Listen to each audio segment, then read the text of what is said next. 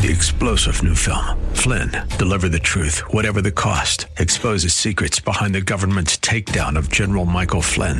Flynn knew what the intel world had been up to. He ordered the first audit of the use of contractors. This set off alarm bells. He told the truth. He was the most dangerous person for Donald Trump to hire. They had to get rid of Flynn. Flynn, deliver the truth, whatever the cost. Available now. Watch it today. Go to salemnow.com. Salemnow.com.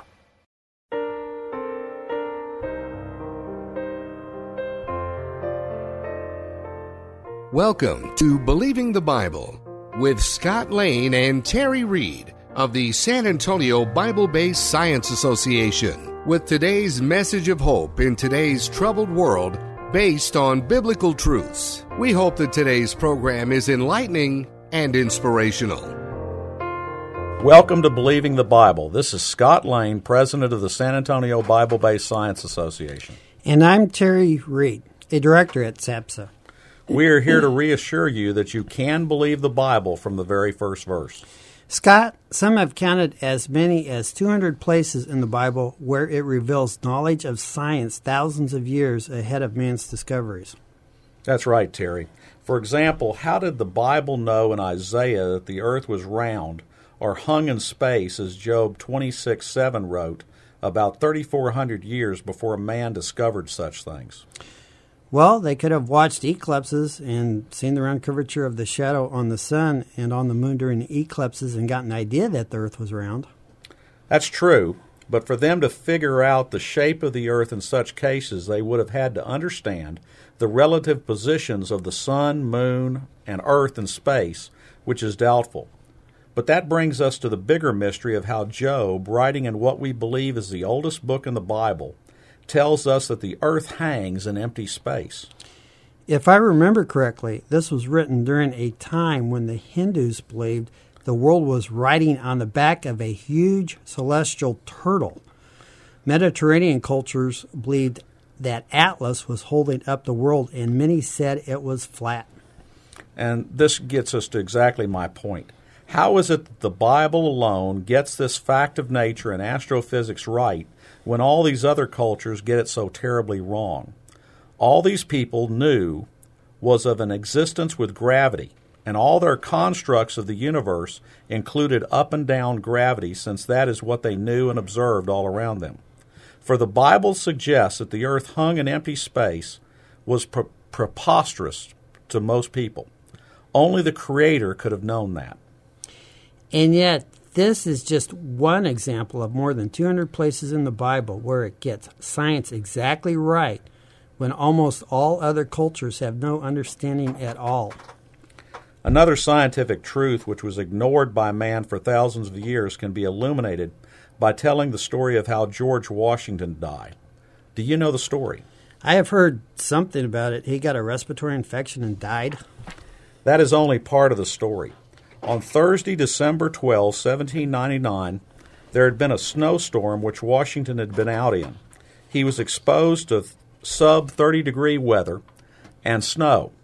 On Friday, Washington developed a tracheal and upper respiratory infection. Now, Terry, what would we do in such a case today? Of course, we would go to a doctor and get antibiotics, which would clear that right up. But penicillin was not available in his day. You're quite right about that, but Washington believed in the ancient cure of bloodletting. I remember that. For thousands of years, bloodletting was practiced with the idea that they were taking the poison of sickness out of, a, out of the person. Again, that's right. Washington on Friday called on a neighbor who was not a doctor, but who was known to do bloodletting, and his neighbor cut Washington and let out 12 to 14 ounces of blood. Now, incidentally, this bloodletting was done at the object, objection of Washington's wife, Martha, who did not believe in bloodletting. Did it help at all? Nope. He felt no better on Saturday, so a doctor was called. The doctor arrived about 11 a.m. and drew a basin of blood from Washington. He felt no better in the early afternoon, so the doctor drew another basin of blood in the early afternoon. From there, he got even worse. The doctor drew another 32 ounces of blood at 4 p.m. From there, Washington steadily declined through the evening and died at about 11 p.m. My question to you is what killed him? Uh, that's easy. Uh, he was literally bled to death. If he had listened to his wife, and I hope my wife isn't listening to this, but if he had listened to his wife, he might have lived. You're right, of course, but on top of listening to his wife's advice, he might have lived had he taken the Bible very literally. It says in Leviticus 17:11, "The life of the flesh is in the blood." That was written by Moses around 1450 BC, and yet it was ignored by Christians and pagans alike for 3,300 years. There is far more science in the writings of Moses, but let's set the stage a little bit. Terry, what significant discoveries are being made around between 1600 and 1870 which will lead Robert Koch to develop our modern disease theory, the idea of diseases being caused and spread by microorganisms. Historically, the microscope was invented around 1600. Antoine van Leeuwenhoek first observes bacteria in 1674. By the 1860s, Louis Pasteur is leading the way to pasteurization and the sanitation of bacteria from milk.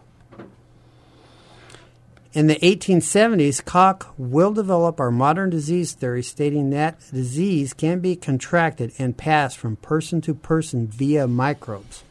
Okay, so all of this stuff is going on in the 16, 17, and 1800s. Uh, but by the 1850s, they still haven't figured out what bacteria are and what they're doing. Knowing all that, let's tell a true story. In 1847, Ignaz Philipp Semmelweis, a Hungarian Australian physician, is made head of the maternity department of the Vienna Lying In Hospital. I always laugh at that hospital's name. What else are you supposed to do in a hospital but lie down? But regardless of that, the hospital had more than 6,000 babies born in it each year. To serve that many babies, they had two wards for births. One was staffed by doctors and the other by midwives. Each ward helped on about 3,000 births each year. The midwives ward had an impressive record of just over a 1% birth mortality rate, or about 40 baby deaths each year, which was very good for this time period. The doctor's ward, however, had a surprisingly high baby death rate of almost 25%, or more than 700 of the 3,000 babies birthed in their ward each year died. Wow, what on earth would cause such a startling amount of deaths in the doctor's ward? Semmelweis wondered the same thing and analyzed what the midwives and doctors were doing to assist in births. He found the midwives were following the time honored techniques of washing themselves in the area and in the area of the birth in hot water and wrapping the baby in clean clothes. The doctors, who often did autopsies on dead bodies as well, were coming directly from the autopsies to the birthing room without washing. In fact, they took it as a sign of their hard work to be covered in blood from the autopsies or other births when they went to deliver a baby. So, what do you think was happening, and what did Semmelweis do about it? Of course, we know today that the doctors were transmitting blood-borne diseases from the autopsies to the babies. I would hope that Semmelweis required the doctors to wash before assisting in births. He did, and he required doctors to wash their smocks in chlorine uh, bleach. Uh, he did he did this because that was the only way that they could get them white. Uh, this also had the unknown byproduct of killing bacteria. Uh, and when they did all this, the mortality rate of the doctor's ward dropped 20 fold the next year. But in spite of this success, this new policy of washing themselves before assisting in births was very unpopular among the doctors. Why do you think this was? No one likes change, and they are very slow to get on board,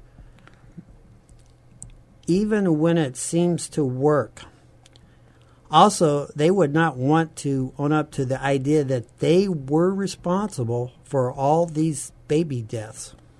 Semmelweis was rewarded for this seemingly successful change in policy by being fired a year later.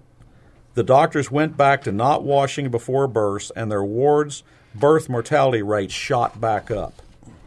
At that at that time, we were right on the verge of understanding the effects of microbes and bacteria on disease transmission around 1850 when all this happened.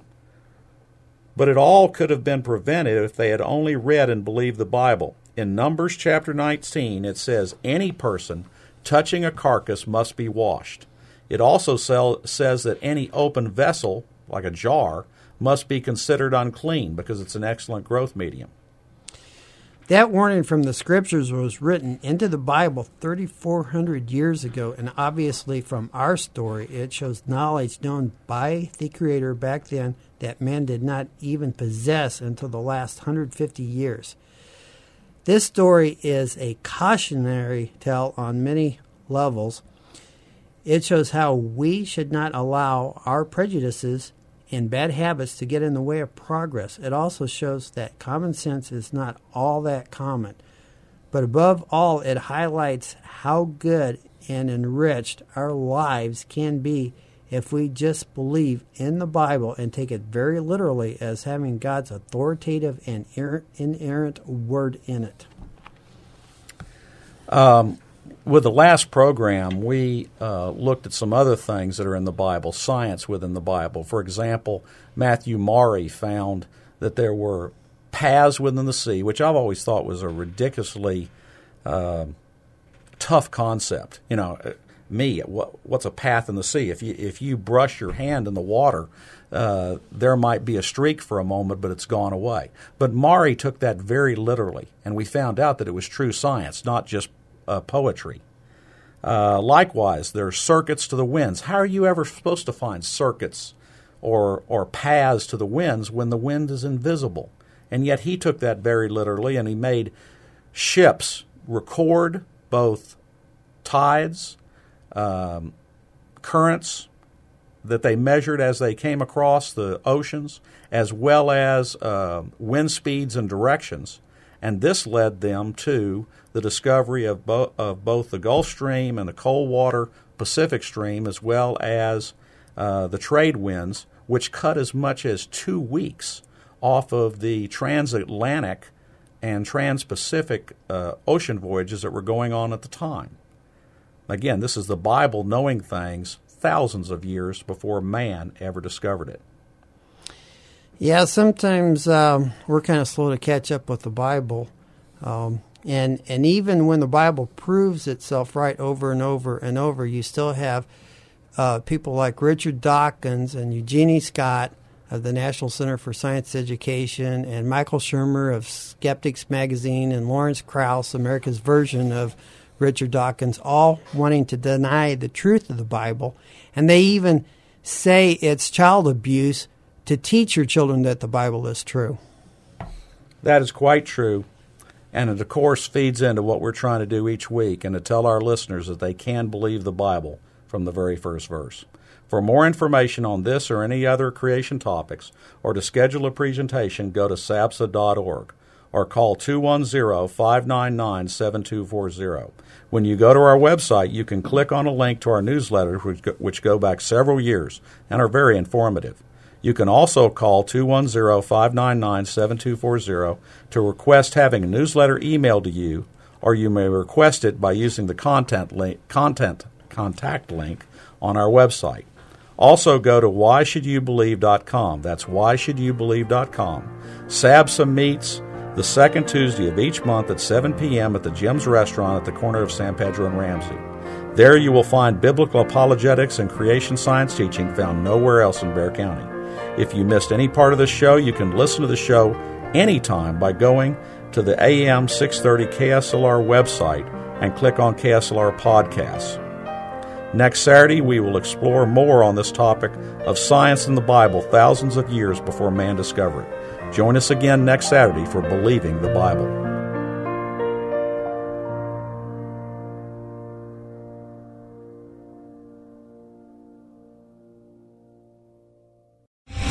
Three star general Michael J. Flynn, head of the Pentagon Intelligence Agency, knew all the government's dirty secrets. He was one of the most respected generals in the military. Flynn knew what the intel world had been up to, he understood its funding. He ordered the first audit of the use of contractors. This set off alarm bells. The The explosive new documentary, Flynn, Deliver the Truth, Whatever the Cost, uncovers the facts behind this scandal. Flynn told the truth. He was the most dangerous person for Donald Trump to hire. I find out the worst enemy that I'm going to face in my life is right here in America. They took my assessment and they wanted me to change it. And I was like, I'm not changing it. They had to get rid of Flynn. With in depth interviews, archival footage, and never before seen personal records of the man behind the headlines. I just felt like I was drowning. Flynn, deliver the truth, whatever the cost. Available now. Watch it today. Go to salemnow.com. Salemnow.com.